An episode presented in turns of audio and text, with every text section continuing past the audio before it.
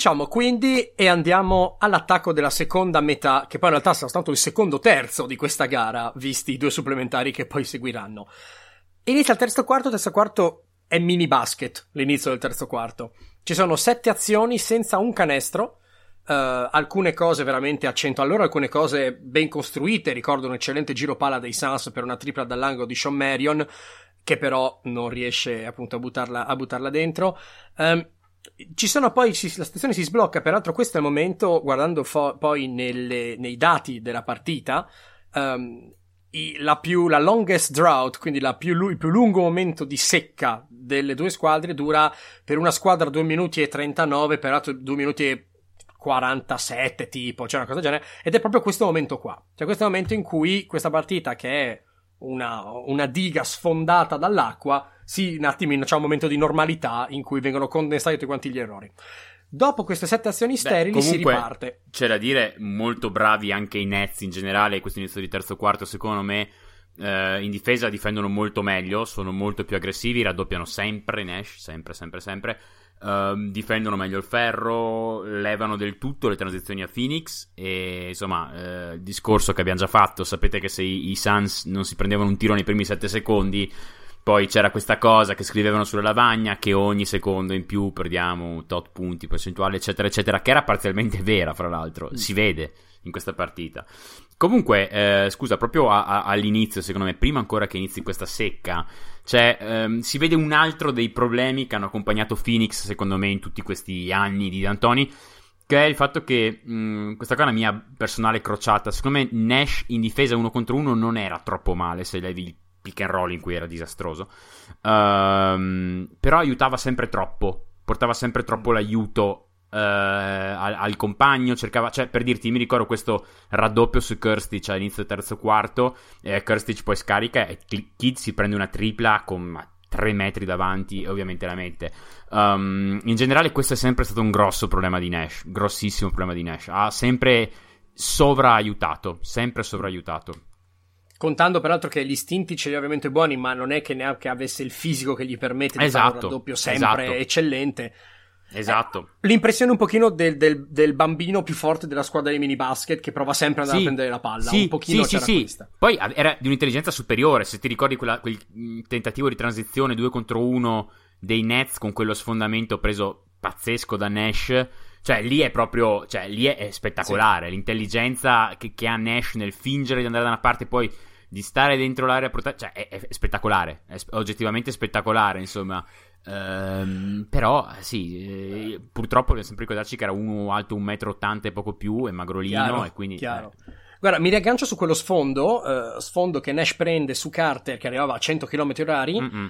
È il terzo fallo di Carter. Adesso non c'è paura, ma qua apriamo la parentesi che la chiuderemo dopo, perché i falli di Carter sono uno dei più grossi what if di questa gara qua. Lo vediamo meglio dopo, ma metto già una piccola parentesi nella mente dei nostri ascoltatori. Mentre Kidd continua ad attaccare dal post, resta fantastico, c'è un'azione in cui fa una finta di passaggio a Kirstich per poter allontanare Diaw in raddoppio, fa 2 palleggi di avvicinamento, inizia la virata per andare sotto canestro e poi riesce a scaricare di destro dall'anca per Kirstich che si trova finalmente libero, cioè proprio gran playmaking, lo sappiamo. Lawrence Frank, l'allenatore di New Jersey, continua a essere dentro nella partita in maniera viscerale, come più di chiunque altro. Forse gli unici 2 che lo sentono di più sono Nash e Kidd, sicuramente più di Eddie House, che continua a perdersi il 300° backdoor. Cioè io credo che House veramente ne ha fatti tanti, però porca miseria ragazzi, cioè proprio non ne prende uno. Dall'altra parte il contraltare a Barbosa, spettacolare in attacco, ma che si prende 3 falli nel giro di credo 40 secondi. E l'apice del momento di Barbosa in questo quarto comunque arriva quando Ian Eagle, ricordiamo il commentatore, dice, sto citando, Barbosa mangia fegato di mucca coi fagioli. Crudo, fegato di mucca crudo coi fagioli. Giusto, Ro, sì, fegato di mucca crudo con i fagioli, giusto. Lo mangia per avere le proteine. Per le proteine, sì, io non so veramente cosa... Vabbè, comunque sembrava funzionare in linea di massima. Non so se tu abbia altro da dire di questo terzo quarto. Per me è un quarto tutto sommato liscio. Guarda, io sento 2 cose. Sì, no, è un quarto, chiaramente il quarto in cui c'è meno roba da dire. Io l'unica roba che ho qua è da segnalare le due rubate in fila di Marion, che inizia a prendersi un pochino come Metta si è preso nell'altra analisi che abbiamo fatto di gara 7 2010, si è preso i quarti centrali per fare il lavoro sporco e dare l'elasticità dell'attacco. Qui vedi Marion che fa due rubate in fila. Marion chiuderà, ed è infatti anticipo il mio MVP da parte Phoenix, 10 minuti con 6 punti, 3 rimbalzi, 2 assist, 2 rubate, 1 stoppata, quindi veramente ovunque quest'uomo, classico Marion veramente. E per il resto no, l'unico da segnalare che è interessante, oltre a un Marcus Williams che rientra e in 1 minuto e 39 fa un canestro in penetrazione molto bello e un alley-oop per Jefferson, il mio amore per Marcus Williams sta iniziando a Jefferson mio MVP dei Nets comunque, 10 più 4. Sì, anche il mio. E la panchina dei Nets 29, la panchina di Phoenix 14 nella gara. Mm-hmm. Quindi qua c'è un piccolo strappo da questo punto di vista qua. Per il resto il quarto finisce 92-90 per Phoenix, quindi siamo veramente ancora una volta lì. Altro tema ricorrente negli anni di Phoenix, quello della panca, che appunto ne abbiamo già parlato. Beh, in effetti sì, perché se ci pensi c'è Barbosa che può fare, ma Barbosa mi sembra di essere innescato da Nash. Marcus Banks ha fatto poco e niente in questa gara qua, abbiamo visto il primo quarto e poi basta. Non riapriamo il discorso Marcus Banks Rondo, per favore, che sennò veramente io inizio a piangere. Non facciamolo. Fra l'altro mi sono reso conto, riascoltando l'altro giorno quello che abbiamo registrato, che io non l'ho nemmeno raccontato, cioè ci sarebbero molte più sfighe da raccontare in quegli anni là. Prima tra tutte quello che me l'avevo scritto ma non l'ho detto, Kevin Garnett voleva venire da noi anche, se vi ricordate quando Garnett era on the block. Garnett aveva come prima destinazione i Suns, e i Suns erano pronti a fare un pacchetto con Marion e Stoudemire nell'estate del 2007, dunque, quindi l'estate dopo questa partita, perché Marion era palesemente già sulla strada dell'addio, visto che lo scambiamo l'anno dopo per Shaq. E niente, per una qualche ragione economica di trade kicker e cose così, lo scambio non si fece. Sì, no, ma veramente ne abbiamo avute una in fila all'altra, fra l'altro quelle... questa qua è una cosa che ha citato Bill Simmons l'altro giorno. Nel draft del 2007 avevamo la prima di Atlanta, che era una scelta altissima, top 3 protected. Atlanta cosa esce? Numero 3 all'Orford. Cioè è una roba, quella l'ha citata l'altro giorno Bill Simmons nel draft del 2007, andate a sentire se volete. Sì. La fortuna è cieca, ma la sfiga ci vede benissimo. Madonna, una roba.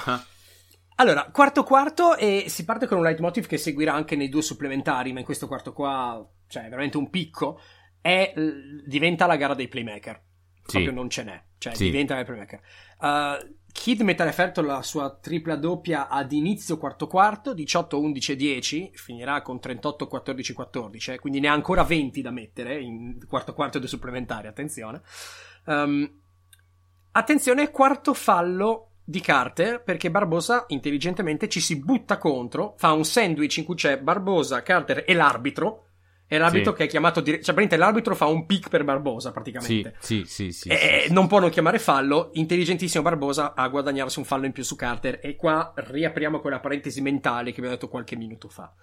Dall'altra parte qua noi facciamo una rapidissima carrellata delle azioni, ma ovviamente il gioco accelera a una velocità impressionante, cioè... Povero cameraman, il cameraman perde la palla tipo una quantità di volte imbarazzante, ma perché non può star lì dietro, una roba folle. C'è un altro leitmotiv, Nash finirà la gara con 6 su 7 da 3, oltre a essere caldissimo ci sono dei momenti, non mi sento neanche dare la colpa per forza alla difesa New Jersey che ha cercato di fare il possibile, ma l'assenza di rotazione, abbiamo già parlato anche negli episodi scorsi, quando a 4 hai Mikki Moore che con tutto l'amore del mondo non è Dio in terra, vedi sempre la tendenza agli altri giocatori di coprire le sue lacune. C'è Kidd che lo fa, c'è Eddie House che lo fa molto spesso. Cosa significa? Troppo spesso quello che si trova con la palla in mano dagli altri punti con 2-3 metri intorno è Steve Nash, che non è il primo che vorresti avere una tripla smarcato, ecco. Sì, ci torniamo dopo su questa cosa qua. Secondo me... Vabbè, ci torniamo dopo. Però in generale i Nets nel terzo quarto hanno avuto molto successo su Nash, perché hanno trappato ogni volta, quindi hanno portato il raddoppio molto alto. E ne abbiamo già parlato, insomma, un altro tema molto, molto ricorrente in quegli anni ai Suns. Nash soffriva il trapping, insomma, se non c'era Diaw in campo. Esatto.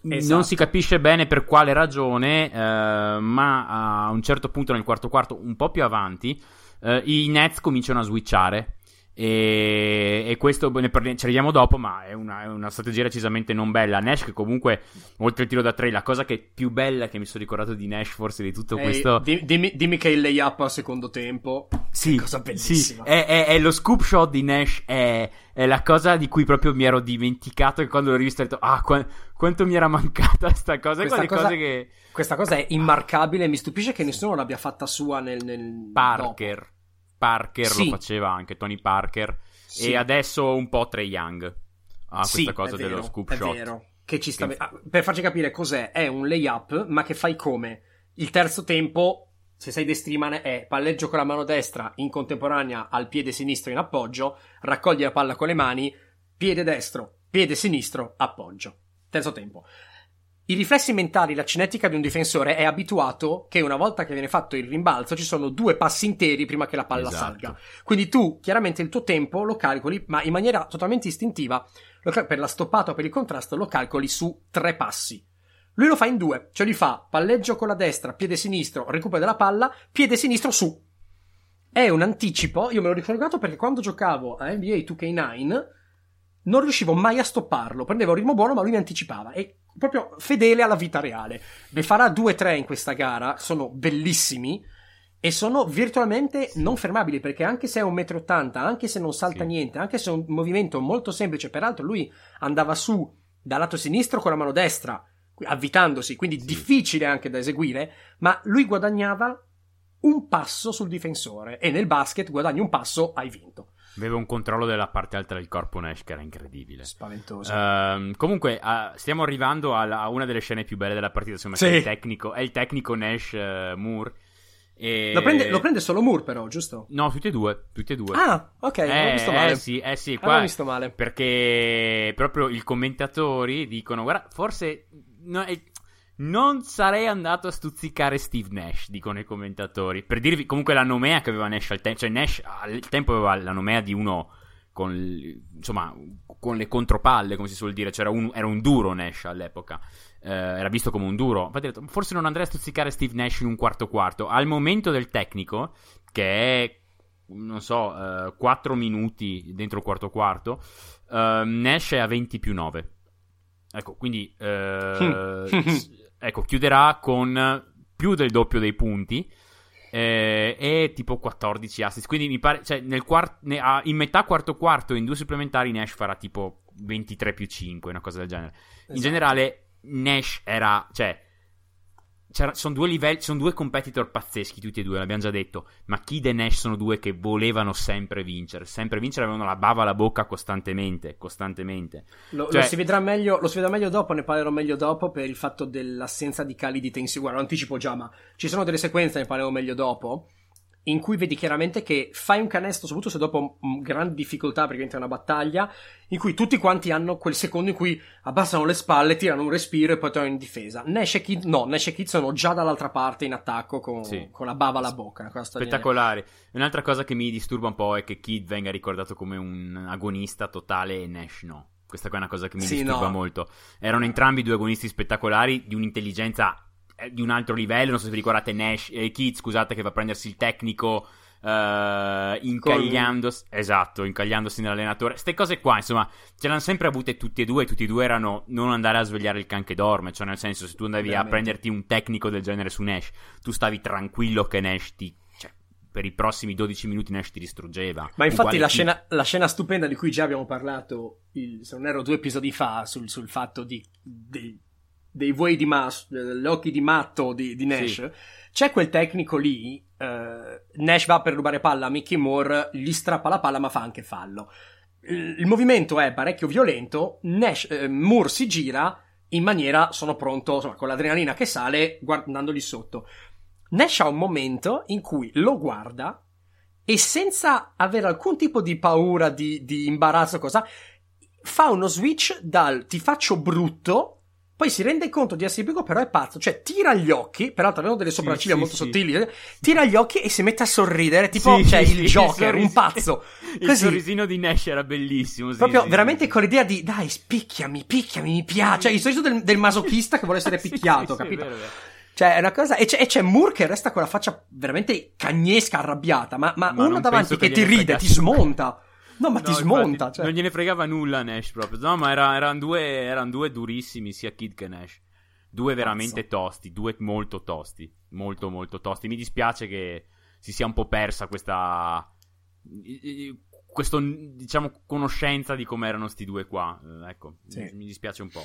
Sì. Senti, ma invece la vera domanda è, secondo te, perché i Nets non mettono tipo una sedia in angolo a tenere Raja Bell? Cioè, una cosa qualsiasi, cioè perché Raja Bell perché c'è Eddie House, ma ecco, no, ma perché... qualsiasi cosa, ma no, ma nel senso, ma mettine uno davanti con la mano davanti alla faccia, cioè Bell non so quante ne ha messe dall'angolo, non ho perso il conto, ma Bell ha tirato in carriera, tirava con il 51% dall'angolo destro e con il 39 dall'angolo sinistro, quindi non lo lasci libero dall'angolo destro, Bell. L'anno prima stiamo parlando di un tiratore al 44% con 6 tripli la partita, in quella stagione lì tirerà col più del 41, ma perché? Cioè, in carriera ha tirato col 41 da 3 in generale, dall'angolo, come hai detto tu, dall'angolo destro, dove se le prese tutte tirava col 50, 51, ma cosa... Cioè, ma perché non metti... Ma gli lasciano sempre 2 metri? Cioè, è una roba... E da qui comunque si capisce ancora che le squadre non erano abituate all'uomo in angolo.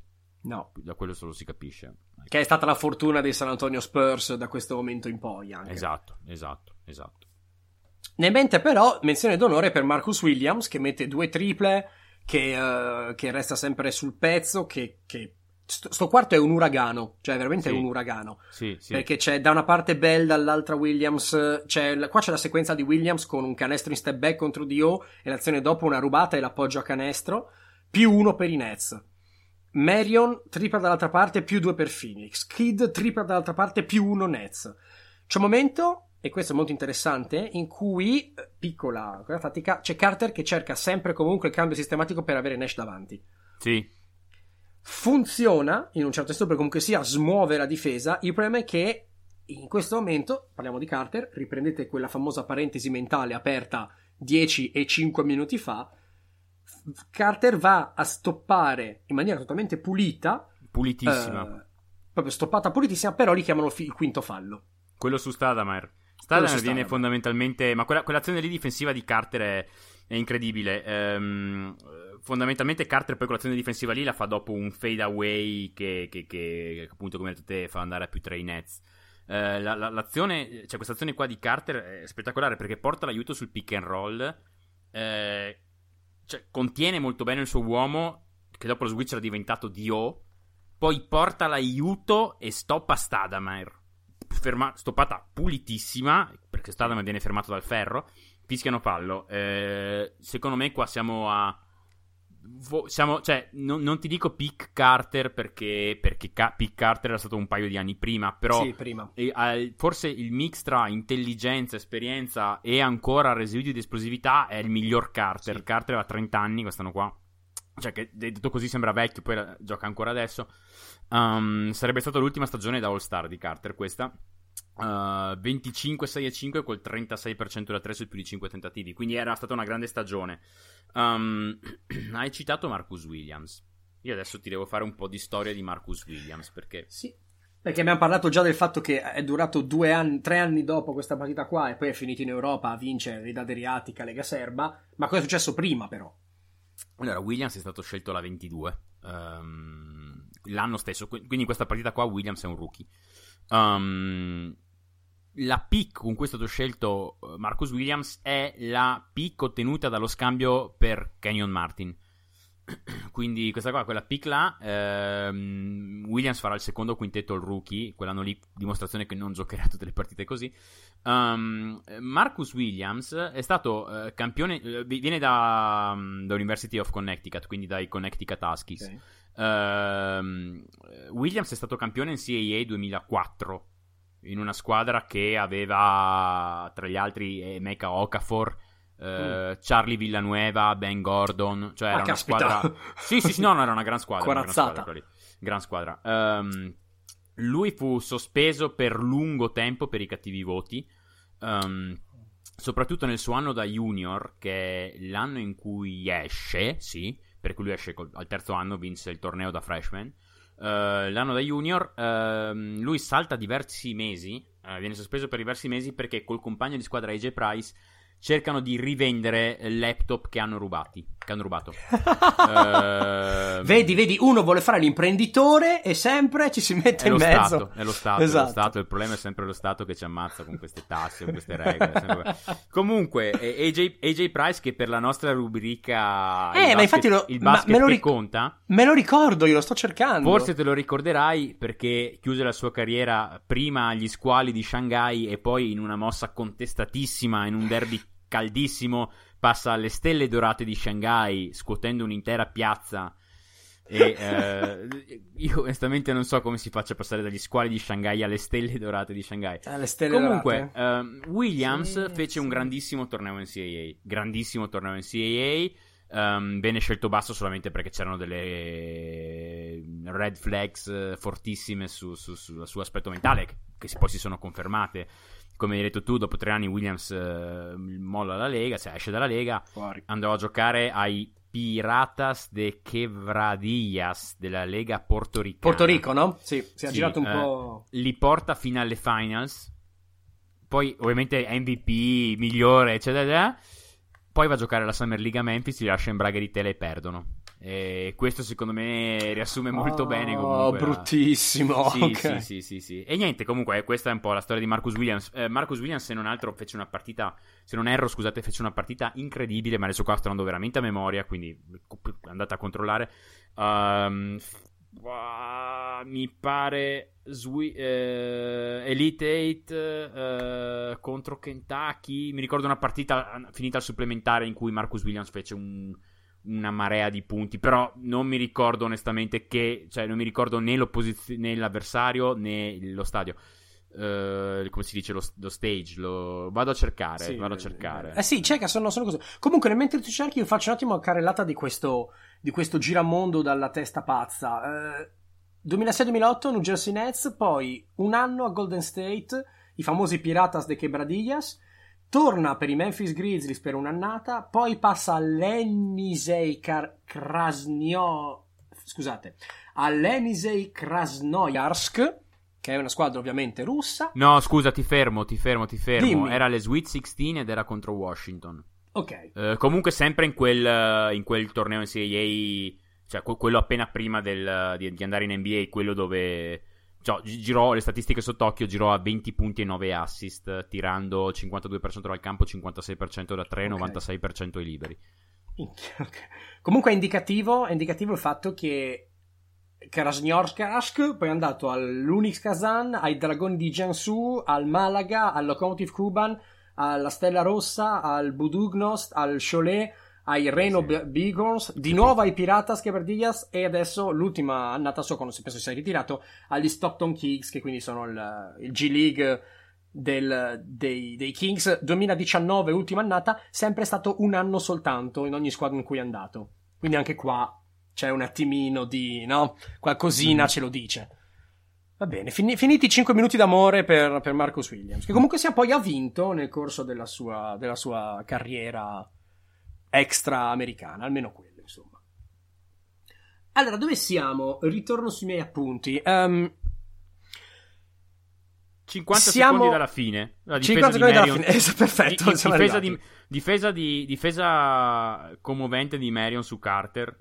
Bell recupera palla sul rimbalzo, ma cerca subito Nash. Kidd capisce tutto, ovviamente, perché Kidd è Bell, intercetta, passa Moore va ai liberi. Sì, peraltro passaggio stupendo, perché passaggio... Sì. Il canestro è alle sue spalle, recupera la palla, il canestro è dove ti attacca alle sue spalle, la scarica con una specie di velo di destro, sì, a Moore che sta tagliando, che la riceve girando e riesce, sì, a... No, fantastico. Più uno Nets a questo punto. E qua arriviamo al punto in cui non capisco perché i Nets decidano di non trappare più.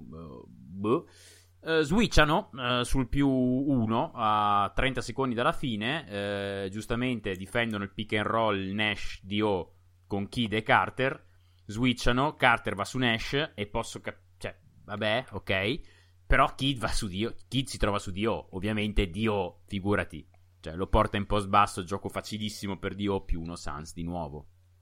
Questa cosa qua, alta parentesi mentale, perché questa adesso bisogna, ma dopo è per necessità, cioè adesso è per caso, dopo sarà per necessità, quando uscirà Carter e Kidd va a restare, spesso sarà Kidd che finirà su Diaw, ma non ci sarà una rotazione del già citato Moore. Allora, ok, Kidd è forte in post basso, però Diaw gli dà troppi centimetri per poter pensare. Quindi era, cioè, gigantesco Diaw, oltretutto. Però lo vedremo ancora una volta, questo Kidd che va in post a tenere Diaw. Sì. Niente, escono dal timeout per il momento di... Perché questo quarto Vince Carter è onnipotente. Palla Carter in ISO contro Marion, di una velocità impressionante, Carter. Impressionante perché Marion era veloce, lay up, ma proprio uncontested, cioè proprio l'ha bruciato, più uno Nets, e... si va dall'altra parte e qua insomma succede. Bell sbaglia l'unica tripla della sua gara, Carter strappa un rimbalzo e va in lunetta. 2-2, siamo 131-128 Nets. Timeout di D'Antoni. Altra cosa importante, scusami, fallo su Carter e di Stoudemire. Sì. È molto importante perché anche Stoudemire dopo uscirà per falli e questo fallo qua poteva tranquillamente essere evitato. Esatto, e adesso qua c'è un momento di brain cramp più grosso della carriera di Vince Carter. Timeout di D'Antoni, insomma, gioco in uscita dal timeout di D'Antoni, per ovviamente cercare l'azione. Mancano Carter... qualche secondi, tipo 5 secondi, quanti? Sì, una cosa del genere, sì. Qua ci sono 3-4 azioni quando mancano 5 secondi, 4 secondi, eccetera, proprio sistematico e via. Carter corre verso Diaw, Diaw riceve palla e Carter fa fallo non ricordandosi che ne ha 5. Mentalmente, secondo me, la stoppata che era valida dalla sua testa si è tenuta come valida, non ha contato. Cosa succede? Se guardate, proprio, sai quando nei Simpson dicono guarda la televisione e puoi vedere il momento esatto in cui gli si spezza il cuore?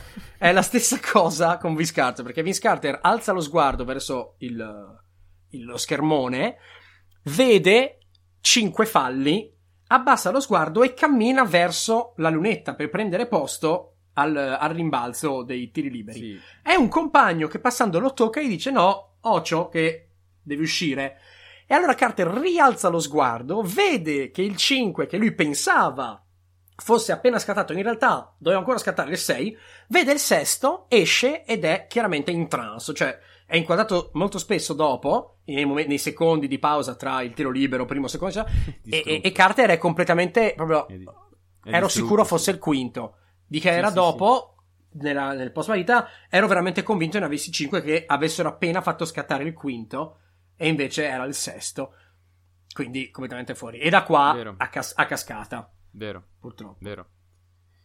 Per il resto continuo rapidamente, due liberi di Diaw, altro timeout sistematico di Nash su Kidd, 2-2, siamo a +3 dei Nets, timeout Phoenix, tripla di Nash mezza sculata, perché la tira con una mano, cioè costruita bene, ma Madonna, poi la tira con una mezza mano. Sì, ho capito, ma questo è stato uno schema di D'Antoni spettacolare. Sì, no, D'Antoni, se c'è una cosa che sa fare, io D'Antoni lo adoro come persona, come coach in tema playoff l'ho sempre criticato e sempre lo criticherò, però cioè, uno bravo come D'Antoni a disegnare schemi in un amen in time out da 20 secondi, cioè, ce ne sono, ma pochi. Anche perché oltretutto qua gli bruciano il piano A è Barbosa dall'angolo, glielo bruciano e lui nel timeout ha messo dentro Kurt Thomas solamente per portare il blocco alto per Nash, ed è proprio il blocco alto di Thomas che si rivelerà poi fondamentale per lasciare a Nash quel mezzo metro di respiro con cui riesce a alzare la tripla, cioè quindi sì. D'Antoni ha pensato al piano A, piano B, ha inserito la pedina è stato spettacolare, e i Nets hanno difeso benissimo, però D'Antoni, la velocità di testa di D'Antoni ha lasciato quel mezzo metro a Nash, e a Nash se lasci mezzo metro Nash te la mette, cioè. Chiaro, soprattutto stasera, e qui c'è il momento di cui abbiamo parlato 2 episodi fa con Alvin Gentry, che si rende protagonista di un'esultanza meravigliosa in cui lo vedi tutto impettito con il braccio teso davanti col pugno chiuso, urlando un enorme "Yes sir, mother!"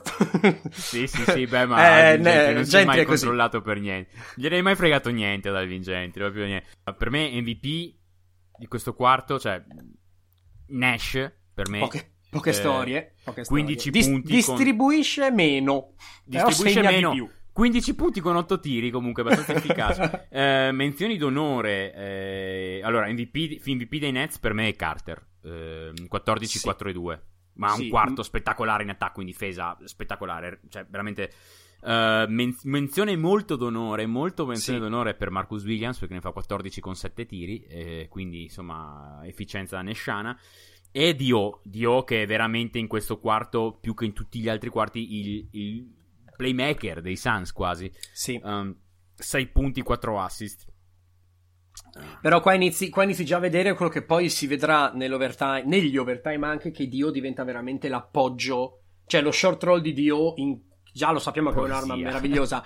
Adesso veramente si rivela di un'utilità incredibile. Quando Nash è ben difeso, la scarica Diaw ed è veramente un secondo playmaker, non a livello nesciano, ma nei supplementari alza ancora il livello degli short roll, ne fa tipo 2-3 che sono una roba. Sì, veramente. Comunque sia, il quarto quarto finisce 43-41 per Phoenix. Quindi, altino il punteggio, ecco. Si riparte overtime. Altra tripla di Raja Bell dall'angolo, ne ha sbagliata soltanto una e qui non sbaglierà più. Tra l'altro Bell proprio fresco adesso, cioè nel senso, senza Carter in campo Bell può stare a cuor leggerissimo su Kidd, che peraltro Kidd comunque non fa una piega, cioè nel senso Raja Bell è entrato nella testa di chiunque. Qui Kidd però è stratosferico, nel senso che Stoudemire si piglia al sesto fallo perché Kidd si inserisce nella traiettoria e si prende sfondo. Quello sfondamento lì è stato tipo, io lì sono veramente ero contento di, nel senso da tifoso Suns ero quasi adesso che vedere la partita, ho detto ma che roba ha fatto, ma che roba è, bellissimo, proprio la forza del pensiero, cioè la vittoria del pensiero sopra la forza bruta, che è una cosa che veramente esalta sempre molto. Veramente. Kidd è proprio appare dal nulla e si piglia lo sfondo su uno come Stoudemire. Qualche azione dopo Bell fa il quinto fallo, l'azione successiva Kidd lo punta e si piglia il sesto fallo. Pam! Scacco alla regina, scacco al re, via. Sì, questo qua è un fallo molto, ci sta assolutamente, perché insomma figurati, inezzano verso Carter per un non fallo, quindi questo qua è proprio classico star call, questa qua insomma non è un fallo. Però, assolutamente. Però Kidd sa usare il momento. Madonna, Kidd è veramente bravissimo, veramente bravissimo. Detto questo, c'è un momento non riescono a segnare i Nets, comunque solo dei liberi. C'è un momento in cui il gioco diventa un pochino più chippy, ci sono 3-4 falli chiamati su blocchi in movimento oppure smanacciate, la stanchezza inizia ovviamente a farsi sentire, è una gara in cui vanno a 100 all'ora. Il pareggio è a 143 a un minuto dalla fine, dopo che Marion manda Moore in lunetta per 2 liberi. Moore, che è un tiratore mediocre in generale, ma migliore quella stagione lì, non ne sbaglia uno in questa gara. Quindi comunque sia bravo, ben per lui, insomma. Fra l'altro, comunque, una cosa che ti dico, su questo punto del 143 pari. Altra cosa, classico D'Antoni, classico. Non chiama timeout perché affinché parte la transizione. Lui prova sempre la transizione. Vedi proprio che c'è Nash che a un certo punto si gira a guardarlo e lo guarda, proprio dice, ma chiami sto timeout sì o no? Cioè si gira a guardare la panchina e alla fine poi si prendono un tiro brutto perché D'Antoni non voleva chiamare il timeout lì. Questo qua è proprio classico D'Antoni. Sì, Jones tirerà dall'altro lato 1/7 della gara, l'abbiamo già detto, poi verrà il jumper che fa in and out grazie alla bellissima difesa di Kidd che prende il rimbalzo, chiama il timeout a 4 secondi dalla fine, si costruisce un tiro, prende un tiro dal mid range buono che fa tabellone, ferro, fuori. E anche qua 143 pari, si va al secondo overtime. MVP, bellissima difesa di Marion lì, comunque bellissima difesa di Marion. Marion che verso senza nessuno in campo può praticamente concentrarsi su Kidd e basta, e quindi Nash già da metà quarto quarto non tiene più Kidd. Nell'overtime Nash proprio non vede nemmeno Kidd. Questa cosa sarà molto importante, come vedremo nel secondo. Chiaro, anche perché se ci pensi hai da un lato hai Kidd che deve veramente fare pentole e coperchie, deve tenere Diaw, e dall'altro è tenuto, Kidd deve tenere il peggior matchup, laddove dall'altra parte ha contro il miglior matchup. Esatto. Infatti nel secondo supplementare lo vedremo, Nash ha le gambe e Kidd non le ha. Quello fa la differenza. Chiaro che no. Arriviamo quindi MVP, io ho messo Kidd senza manco pensarci, non è che ho guardato Suns. Zero dubbio. Arriviamo finalmente all'ultima ripresa di questa sfida. Phoenix ricomincia a muoversi molto, non l'ha mai smesso, ma qua si riparte quella cosa dello scambio tra le due guardie in angolo per muovere tutta quanta la difesa. Mm-hmm. Si va a un basket magari più semplice, ma comunque sia una motion che è sempre utile, soprattutto quando la difesa è stanca fisicamente e mentalmente. Eddie House ancora una volta, chi non ha testa a gambe, nel senso che House fa una partita di effort difensivo meravigliosa, ma che è frutto del suo cattivo posizionamento di base. Sì, ma torniamo sempre lì, cioè non mi interessa quanto corri, cioè nel senso, se corri se tu devi fare un passo a destra e corri a sinistra, sei un deficiente, cioè nel senso non hai capito nulla, ma lui non ha mai capito nulla. Comunque qui c'è la tripla di Nash totalmente libera, in cui vedi quanto Diaw è utile. Sì, ma Nash, allora io in questo secondo supplementare ho visto anche Nash con le gambe, Kidd no, però quanto era bravo Nash a correre dietro i blocchi quando poteva correre dietro i blocchi. Sì. Cioè non c'era una cosa offensivamente parlando che Nash non sapesse fare, è una roba incredibile, cioè immaginati adesso, lo so che questa cosa, però immaginati leva Curry, metti Nash a Golden State degli anni belli. Mm-hmm. Cioè Golden State probabilmente diventa ancora più forte, una cosa, cioè offensivamente Nash era, cioè è che correva così poco dietro i blocchi che ci si dimentica di quanto fosse bravo a correre dietro i blocchi e quanto fosse bravo in spot up, ma è quello che finirà per succedere soprattutto per accadere anche con Trae Young. Cioè, Trae Young corre così poco dietro i blocchi e tira così poco in spot-up che la gente non sa quanto bravo sia quello dietro i blocchi. Ma se potessero, cioè anche avesse potuto Nash, madonna. Sì, decisamente. E quindi qui per l'appunto lo short roll di Low c'è un pick and roll Diaw Marion blocca e rolla ed è più veloce di Moore, quindi Eddie House lo vede e ruota alla disperata. Anche qui Eddie House preferisce rollare sotto canestro per cercare di fermare Marion, che gli dà 30 centimetri, invece che stare sul perimetro con Nash. Scelta sbagliata, onore a Diaw che trova con un passaggio difficilissimo a mezz'aria Nash, però Nash si trova con 3 metri, un raggio di 3 metri intorno a lui di cui non c'è nessuno. E anche di ciuffo. Scusami, che adesso questa qua io non ho preparato niente, non ho scritto niente, ma sento che quella che ho fatto prima è un'affermazione su cui, diciamo, si potrebbe discutere, dibattere. Curry per me è più bravo di Nash a correre dietro i blocchi, ok? Off the ball Curry per me è più bravo. Dico solo che Nash era anche molto, cioè era estremamente bravo anche Nash. Cioè Curry siamo a livelli altissimi, però allora no, una cosa non c'entra niente, ma prendiamoci 2 minuti. Secondo te offensivamente parlando è meglio Curry o è meglio Nash? E allora, so che è difficile da confrontare perché sono diversissimi, però se possiamo proviamo a analizzare i singoli punti, visto che dire nell'insieme sarà molto complicato, chi sia meglio, però ci sono allora ti butto guarda, fammi il riassunto punto butto, lo fai tu, io butto 2 idee che mi stanno ronzando in testa. Il primo è che Curry è un passatore non così eccelso, eufemisticamente parlando. Ecco. La seconda cosa, secondo me una differenza in un basket moderno la fa il fatto che io penso che dubito, vista la forma di tiro, che Nash potesse avere il range di Curry. Non sono sicuro di questa cosa qua, però secondo me il range di Curry ha sbloccato quello che è lo short roll di Draymond Green, quello che è il resto. Questi sono i 2 punti che vedo in cui c'hanno slight advantage Curry e secco disadvantage Curry. Ok. Allora livello di playmaking non c'è, cioè no. Stiamo parlando di 2 giocatori diversi, quindi passatore e playmaking Nash è di un'altra, ovviamente di un'altra galassia. In generale off the ball, movimenti off the ball meglio Curry. Nash era buono, ma meglio Curry. Tiro da 3 in generale, vabbè, meglio Curry ovviamente. Sì, però non così. Cioè, sai cos'è il punto anche? Che Nash non ha preso così tanti volumi, con tanto volume di tiro. Quello lì è un altro discorso, ma lì entri nella discussione dell'ecosistema. Per questo ti dico che è impossibile dire che sei più forte, perché ti dico, metti Nash a giocare come Curry in questi Golden State attuali E allora probabilmente hai un giocatore che ti vince 3 Finals MVP a 3 anelli. Non stiamo qui a parlare di uno che viene etichettato come un perdente.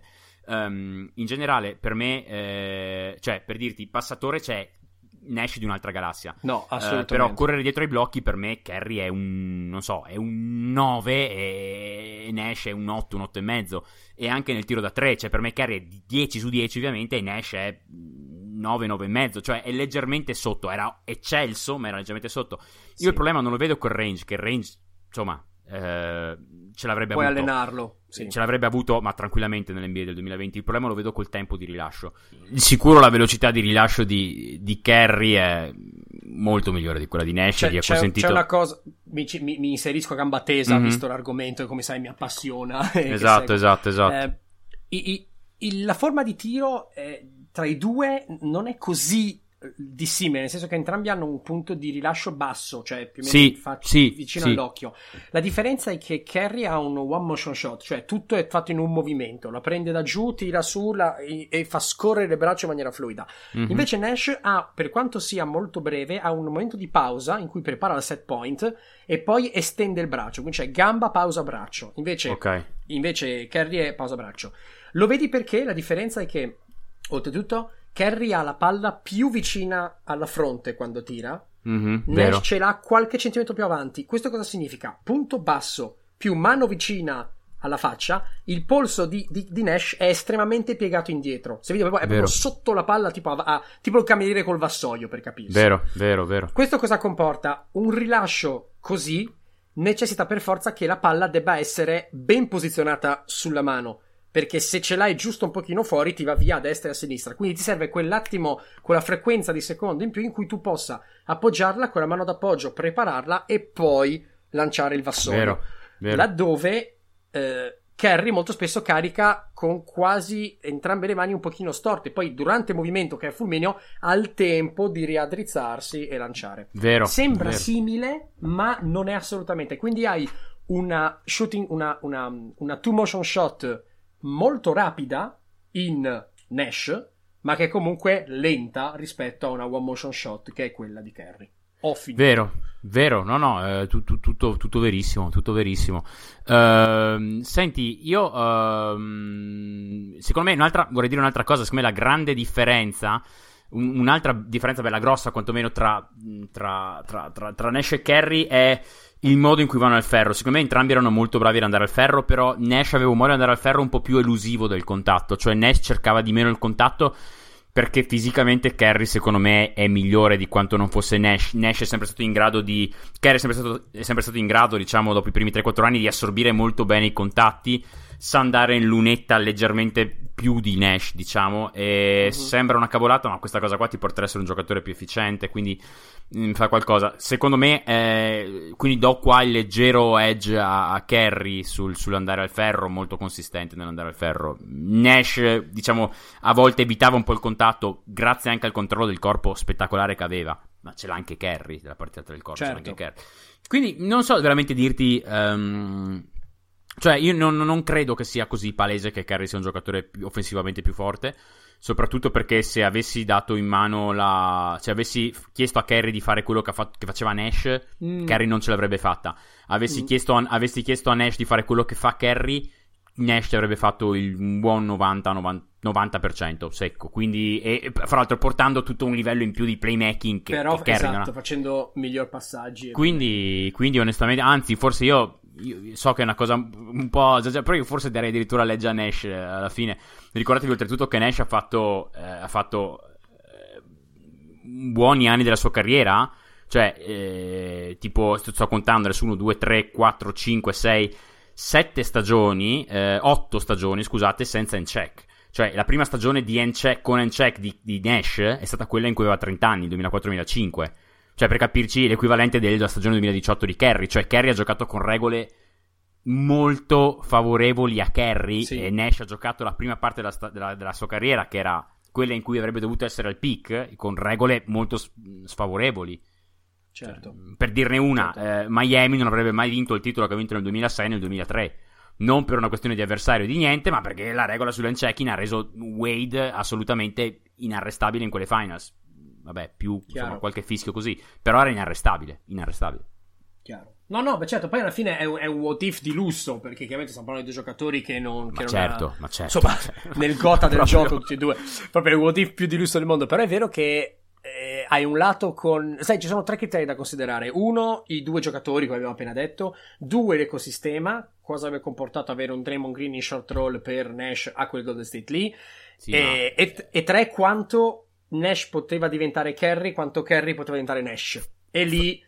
c'è esatto. Un bel edge a favore di... Fra l'altro, altra cosa che non abbiamo detto, in generale la squadra Golden State era una squadra di tutti ottimi passatori, nel senso, se tu vai a fare trapping su Curry, cioè non c'è problema, mai. Ma non perché Curry sia un gigante o perché Curry sia il genio dell'antitrapping, ma perché Curry c'aveva Iguodala, si girava, c'aveva Draymond Green, si girava, c'aveva Klay Thompson, che comunque insomma una palla a terra la sa mettere.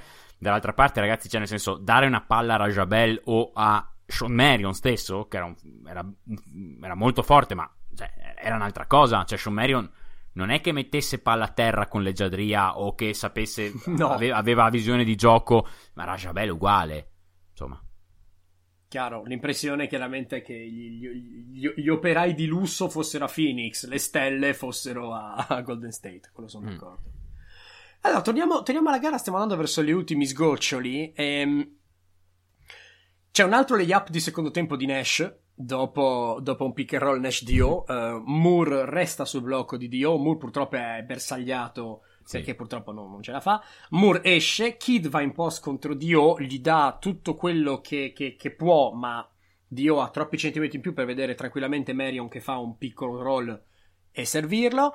C'è una sequenza di playmaking incredibile con Kidd che fa un passaggio per Jefferson che sta tagliando, sì, in cui dici mamma, che onnipotenza. L'azione dopo, Nash scaglia la palla avanti a Marion che si trova proprio da solo, nel senso che fa volar via il difensore e va su.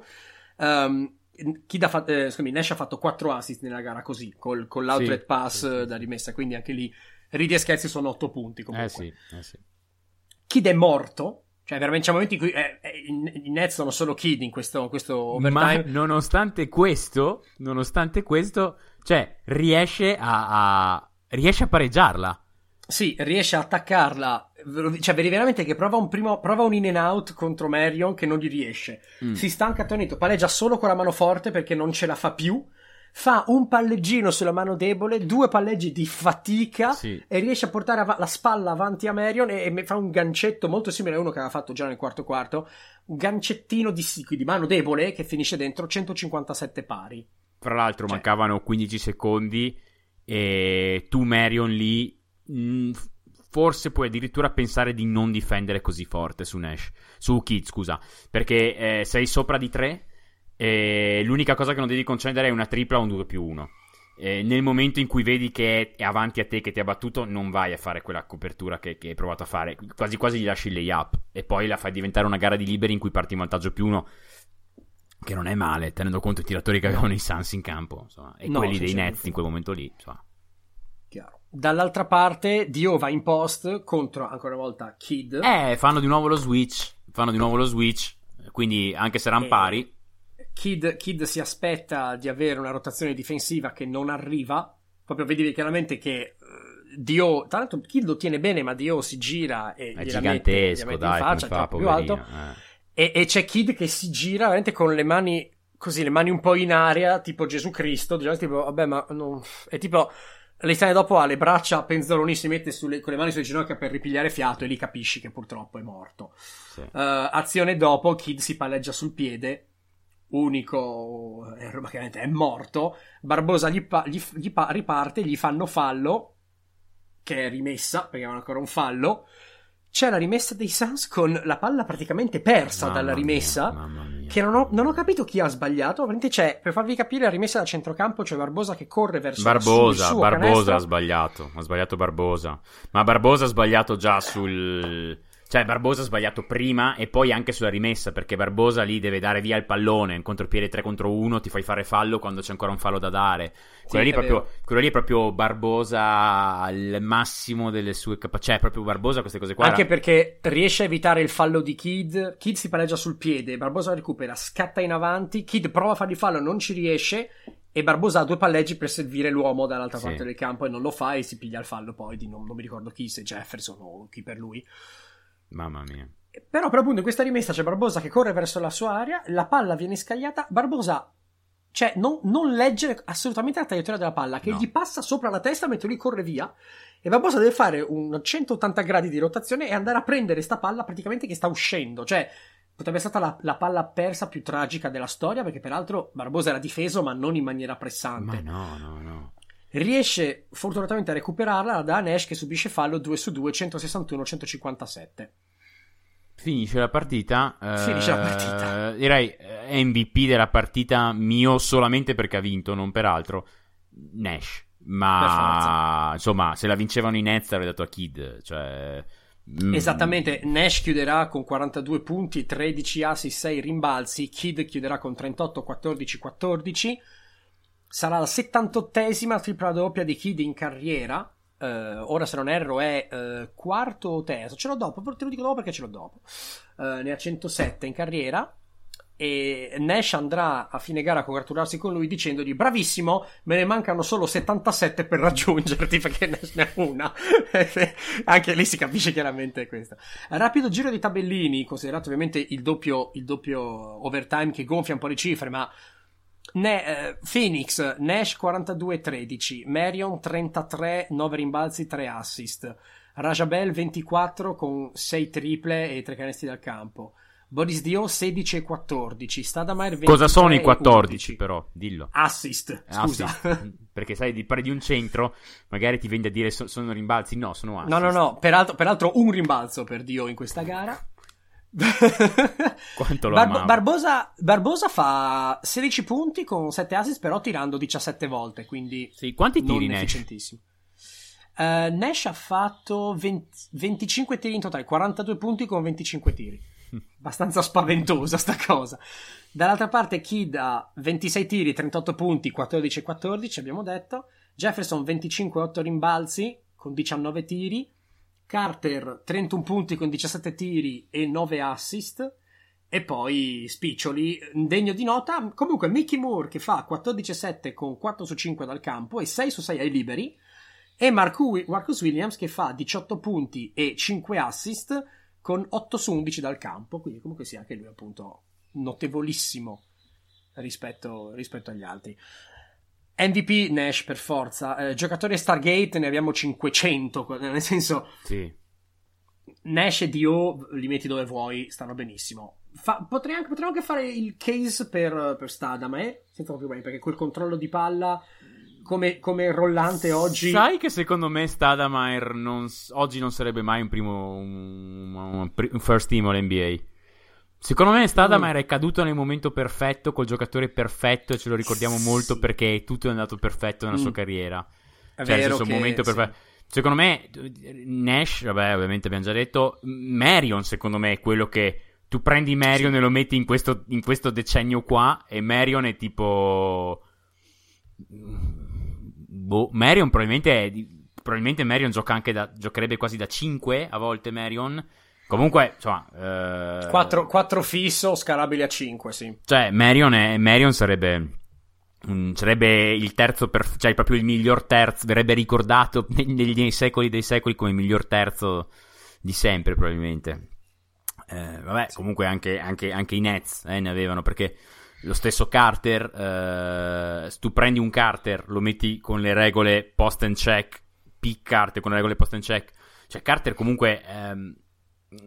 Cioè, Pete Carter era un gran giocatore, ma era un gran giocatore, era veramente forte. Aveva anche un minimo di visione di gioco, di playmaking, poteva fare delle cose riuscite dal pick and roll. La verità è che non le ha fatte, soprattutto con i Nets, perché c'era Kidd. Però Carter aveva, insomma, si è visto anche questa partita, un paio di letture non banali. Secondo me, come hai detto tu, Nash, Diaw, Ovviamente Diaw, non quello degli Spurs, ma quello un po' più magro dei Suns, sarebbe stato Marion, Carter, insomma, questi direi, questi. Sì. Poi alla fine bisogna anche sempre considerare, se trasformassimo il log 2 di Carter e Jefferson in triple come oggigiorno, anche lì altro piccolo what if, cioè avremmo un altro tipo di gioco. Quindi... un altro giocatore super Stargate sarebbe stato Kidd prima dell'infortunio, però questo qua è già un Kidd post infortunio, quindi Kidd pre-infortunio sarebbe stato proprio giocatore, cioè proprio primary ball handler su cui fondare una franchigia seriamente nel 2020. Kidd gioca comunque sia a 47 minuti e mezzo a 33 anni in questa gara, cioè parliamone insomma. What if della gara, ce ne sono uno, secondo me, da gara giocata uno è chiarissimo, che è il tabellone ferro alla fine del primo overtime, cioè quello che veramente se entra è finita, ed è entrato proprio per così, non è entrato. Il resto ci sono talmente tante variabili, secondo me, perché puoi dire sì, se Mikki Moore non ne mette 6 su 6, sì, se Carter non si rende conto che ha fatto fallo, però sono cose che non sono così eclatanti come un tiro che rimbalza 2 volte sul tabellone e 2 volte sul ferro e poi esce, ecco. What if per quanto riguarda l'allenamento, cioè gli allenatori, te ne parlo nella prossima rubrica. Informazione di servizio, io qui ho un po' di cose da dire sui Nets dopo questa partita. Ok, vai. Vado io e tu ti inserisci quando vai. Allora si parte, qui appunto shout out ancora a Dave D'Alessandro che mi ha mandato le famose 17 pagine Word, gli manderò una mail per ringraziarlo. Vince Carter dichiara subito che non si era reso conto del quinto fallo fatto, ovvio, proprio chiaramente lo dichiara senza alcun problema, dice proprio I had 5 fouls at the time until I looked up and saw, oh man, questa è la sua dichiarazione, cioè ho visto e porca. Jefferson, ricordiamoci peraltro, facciamo un flashback 2 episodi, che Rod Thorn, che è il GM, è entrato negli spogliatoi prima della gara ai Nets dicendo vi do 20 gare e poi faccio saltare tutto se non vedo una risposta. La risposta c'è stata, ovviamente. Quello che Jefferson dice però, io non sono così tanto entusiasta delle vittorie morali. Abbiamo vinto già troppe gare nella nostra vita per essere contenti di una sconfitta. Una vittoria, una sconfitta è una sconfitta. Raja Bell e Steve Nash sono stati 12 su 14 da 3. Questa cosa qua è difficile da farlo in una palestra vuota, figurati con gente che viene a difendere. E poi dice comunque sia dobbiamo tanto migliorare, ma il primo passo è stato fatto, ecco. Le opinioni dei giornalisti sono le stesse, cioè i Nets, che è vero, i Nets hanno fatto tutto tranne vincere in questa gara, perché veramente hanno fatto tutto tranne vincere. Mike D'Antoni dichiara dopo la gara, secondo me se arrivi a casa e già metti su Classic NBA c'è già questa gara, dichiara D'Antoni. Complimenti infiniti ovviamente a Kidd e ai Nets. Nash che appunto si complimenta dicendogli mi mancano 77 per raggiungerti, e poi arriviamo a Lawrence Frank. Lawrence Frank l'ha vissuta tanto, secondo me, la pressione di Rod Thorn a inizio gara e durante la gara, perché lo vediamo, c'è un tecnico che si prende, sta sudando come un matto, è sempre che cammina nervoso, eccetera. Appena arriva alla conferenza stampa dopo la gara, Lawrence Frank si siede, prima che qualcuno possa parlare inizia a parlare, ha bisogno di svuotarsi la coscienza, tra virgolette. Prima cosa che dice, dice questa qua è una sconfitta di cui assumo 100% della responsabilità, è il peggior esempio di coaching che puoi avere alla fine di una gara, è stato asinino, come un asinine o asinino, non so come si pronunci, avere Vince nella gara, scrivetelo giornalisti, è una gara che ho perso io, non la squadra, o we gave great effort and I screwed the team. Ovviamente lui è chiaramente morto. Cosa dice anche? Secondo mio errore è stato tenere Moore dentro dopo che Boris Diaw ha fatto i 2 liberi per andare al 131-30, cioè con il blocco di Kurt Thomas di cui parliamo prima. Qua si vede anche un pochino il fatto che Mikki Moore, che peraltro era uno tra i fan favorite di quella squadra lì, lui dice chiaramente Mikki Moore did not switch, quindi non ha switchato, che è un no-brainer, cioè una decisione che devi switchare in quel caso lì. Sì. E Lawrence Frank però dice non avrei mai dovuto mettere Mikki in quella situazione, è uno switch automatico, lo ammetto, ma non dovrei mettere in quella situazione lì, perché è stato un errore mio che dovevo risolvere. Quindi c'è quasi una specie di schiaffetto a quell'altro non volendolo. Certo. Carter positivo, dice vinciamo insieme, perdiamo insieme, non c'è questione di assumersi la responsabilità in totale, eccetera eccetera. Chiaramente grande gara. Chi dice è stata una gara stupenda, ci hanno divertiti un sacco tutti e due, nessuno voleva perdere, e questo è un caso. E chi dice è stato uno di quei giochi, di quelle partite che vuoi vedere più spesso. E poi dice sì, però mi interessa al giusto che diventi un NBA Classic, dobbiamo raddrizzare il timone. Questo è stato un primo passo in quella direzione, anche se abbiamo perso.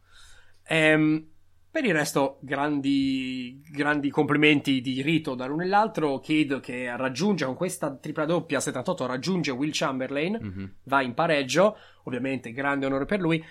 Rod Thorn è entrato, quindi il famoso GM che ha dato l'ultimatum, di solito lui entra nell'ufficio dell'allenatore per parlare dopo le partite, mm-hmm.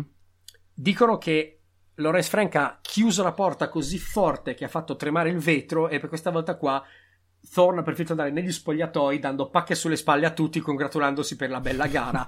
Ma penso che appunto l'ambiente non fosse eccellente, ecco, da questa parte qua. Quello che poi è accaduto, passo la gara, vado verso la fine stagione, se non hai... Vai. Perfetto. Dicevamo già nel primo episodio, questa qua è un pochino il canto del cigno, anche se non lo si sa, di quei New Jersey Nets che dopo aver fatto una finale, due finali, tornano giù, ci riprovano a salire ma non ce la faranno. L'anno dopo se ne andrà via Jason Kidd e finirà questo ciclo. Hanno due gare in casa contro Boston in cui erano in vantaggio e poi lo perdono. Ritorniamo alla maledizione del quarto quarto di cui avevamo già parlato. Hanno avuto altre sconfitte dopo, e avevano dei vantaggi contro Portland, contro Seattle di 17-14, e poi hanno perso, quindi ritornano i vari problemi. È una squadra che finirà 41-41 e tutti sono molto delusi per il fatto che hanno avuto parecchi piccoli infortuni, già ne parlavamo, Eddie House, Jefferson, però Kida è stato assente per 2 gare quella stagione e Vince Carter nessuna, mm-hmm. quindi fare un record di 41 in quell'est lì, mm-hmm. con i tuoi 2 migliori mm-hmm. giocatori sempre presenti, è comunque sia abbastanza, per l'appunto, abbastanza deludente. Mikki Moore è stato oltre ad essere uno tra i preferiti dei tifosi, perché rimbalzi, energia, cazzimma varia, un Montrezl antetempora, fu il detentore del record di field goal percentage, quindi fu quello con la percentuale del campo migliore quell'anno lì. Contando che è arrivato ai Nets per fare il terzo lungo in cambio di una seconda scelta, è andata bene. Quello che accade è che c'è, dopo l'ultima gara della stagione, grande dubbi per Vince Carter, resta non resta.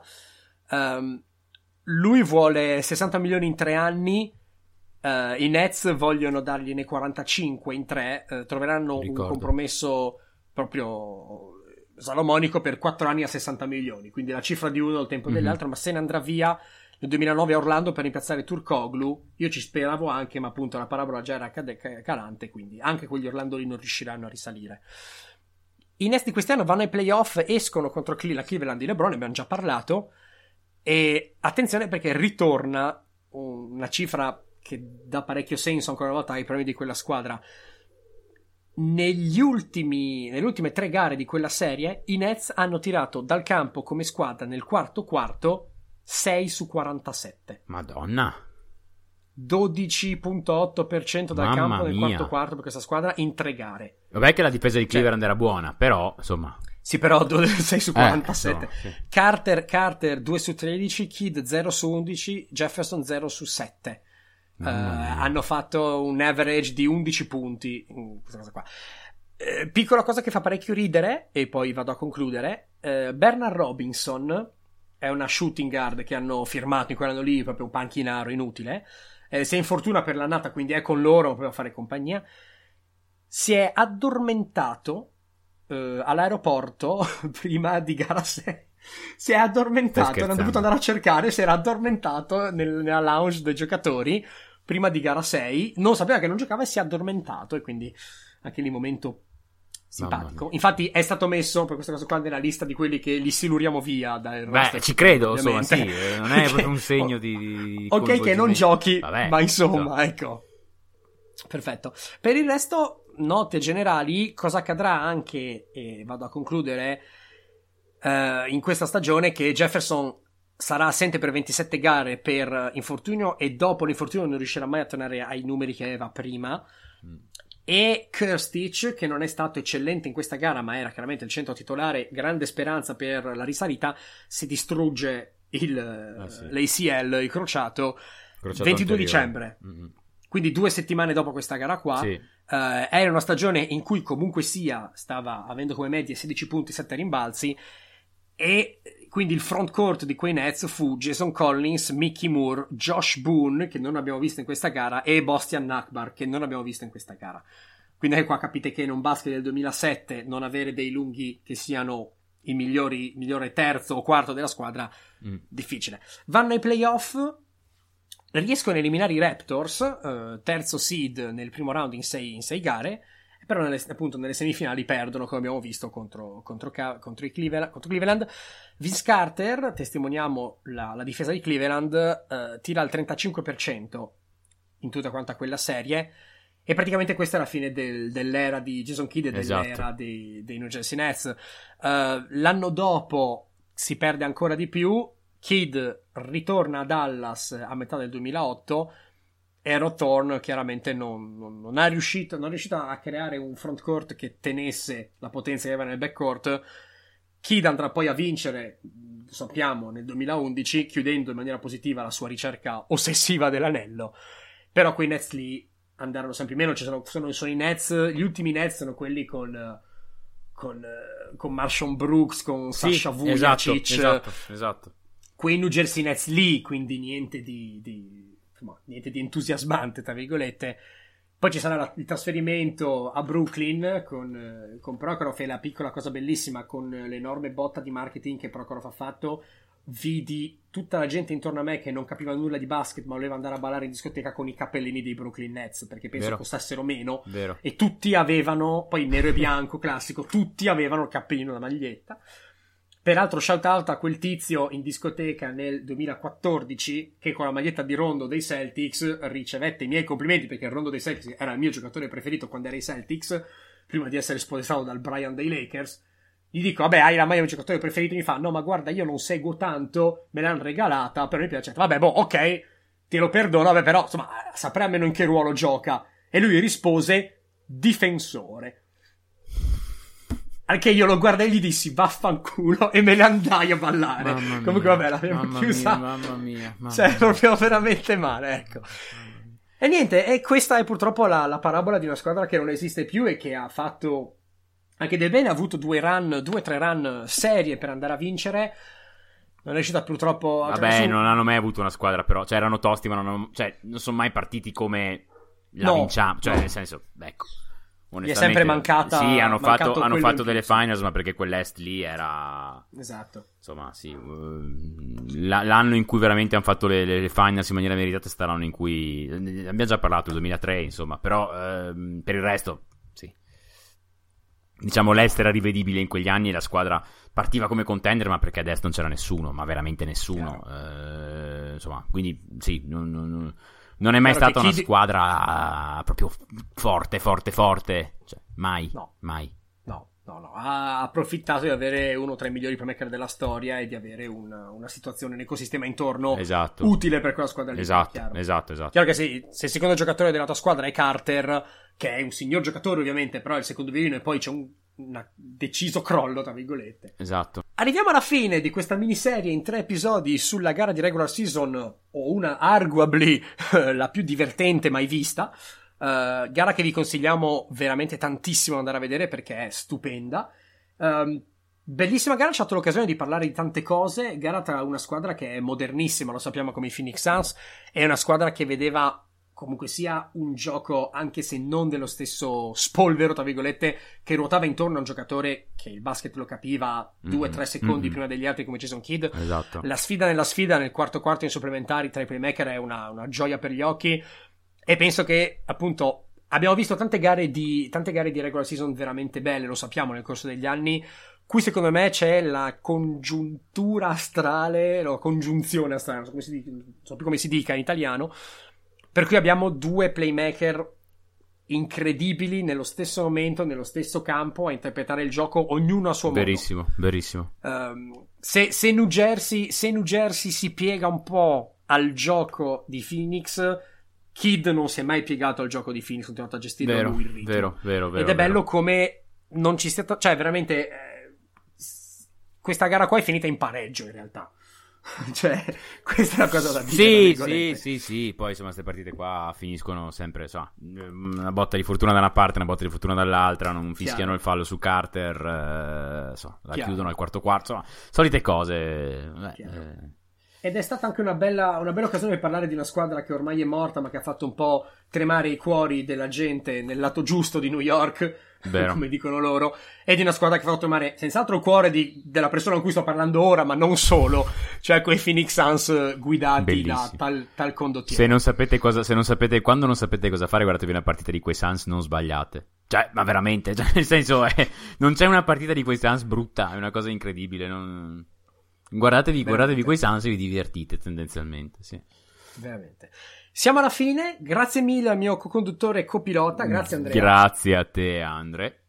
Signori, recuperatevi la gara su YouTube e come sempre buona FanNBA a tutti.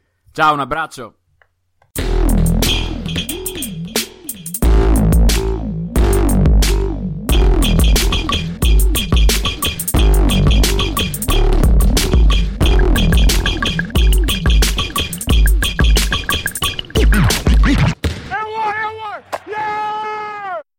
You can live a long, healthy life if you're HIV positive.